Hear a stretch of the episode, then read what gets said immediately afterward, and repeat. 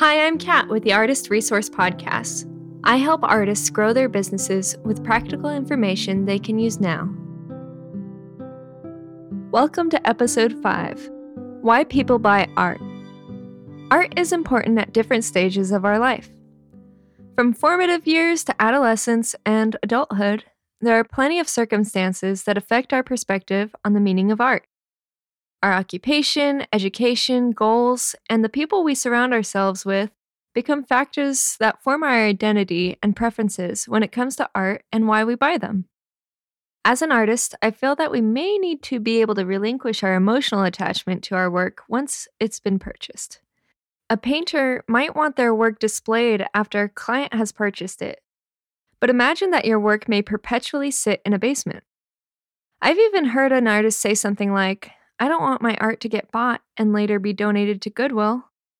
While these things might make us feel a certain way emotionally, I think we, as artists, need to be prepared for these sentiments.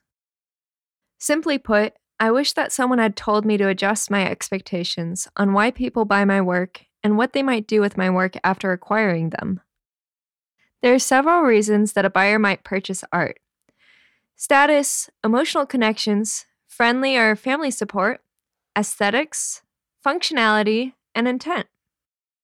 Regardless of their reason, we as artists need to be okay with that reason, even though it may differ from our ideal on how we envision our art to be used or displayed. Someone might purchase a piece of art for a hefty sum of money simply because of the name of the artist, while not necessarily resonating or connecting with the artist's original intent or message. By contrast, another client may purchase a piece of work regardless of the price, but rather solely because of an emotional connection that they found relatable with the work of art. Your friends and family may buy your art because they want to support you, but maybe not necessarily because they like your work. Some folks might simply purchase an item because it's cute or affordable. Again, it might make us feel a certain way, but we have to be prepared to accept that the fate of our work may be beyond our control once they've been purchased. Let's switch perspectives for a second. I'd like to share my thought process during times I've purchased other people's work. My justification for buying different pieces of art varied depending on where I was at that time in my life. A little over 10 years ago, I had my first job as a camp counselor.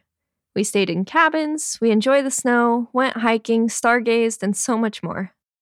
Both my life and my frame of mind about art were very different at the time. I bought art that was on hats, t-shirts, prints, and stickers. They all complemented my identity and self-expression at the time. I did not necessarily think about the artist's perspective or intent with their work. I just bought items because it felt right and it fit my lifestyle. My budget also heavily influenced what and when I would buy certain things. A few years later, I felt that I'd broadened my perspective a bit more in the art world. By then, I'd taken a few art courses, met several artists that I'd admired, and I developed my skill. Being at a different place changed my reasons and intent of why I would want to buy art. Since I was more stable financially, I had more time and opportunity to think about art for my home. I also had a better understanding of who I was. I felt like I'd broadened my horizons when it came to appreciating other people's artwork, and in a way, more worldly when it came to my preferences and aesthetics. I developed a taste for art that extended further than my own works and my own perspective. With this in mind, I was looking to purchase art that resonated with me on a technical and artistic level, and the price points I was willing to pay differed from years before. Furthermore, I remember seeing a piece of art that touched me emotionally. It was cathartic. This piece spoke to me. It felt beautiful. It gave me the yearning for more of it in my life. I noticed myself being drawn to other pieces, and thus the sense of purchasing artwork for the meaning behind the painting. In some ways, I felt deeply connected to the artist in these pieces. Unfortunately, I could not afford the work at the time, and it was purchased before I could have time to save up for it. But if I could have afforded the art at the time, it would have been a significant purchase that represented a special time in my life, in the same way that jewelry is significant to weddings or anniversaries.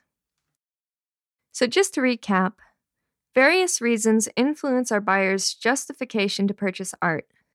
That reason may differ from what artists expect or want for the piece of art, but it's important to recognize this so we can adjust our expectations of what happens to our art once the buyer acquires our work. A solution, if you struggle with this feeling, is to remove important pieces of artwork from being purchased. You can also offer a different form of your artwork, like a print, something that may not take that emotional connection the way your original artwork does. That's all for now, friends. I hope this gave you some insight on why people might buy our art and how we should accept these reasons, regardless of how it makes us feel. Was this podcast helpful? We have more to offer in our creative community.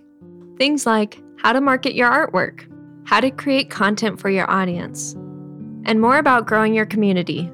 Join us at catthompsonfineart.com/community. Thank you for listening. Please subscribe and share with an artist friend. Bye-bye.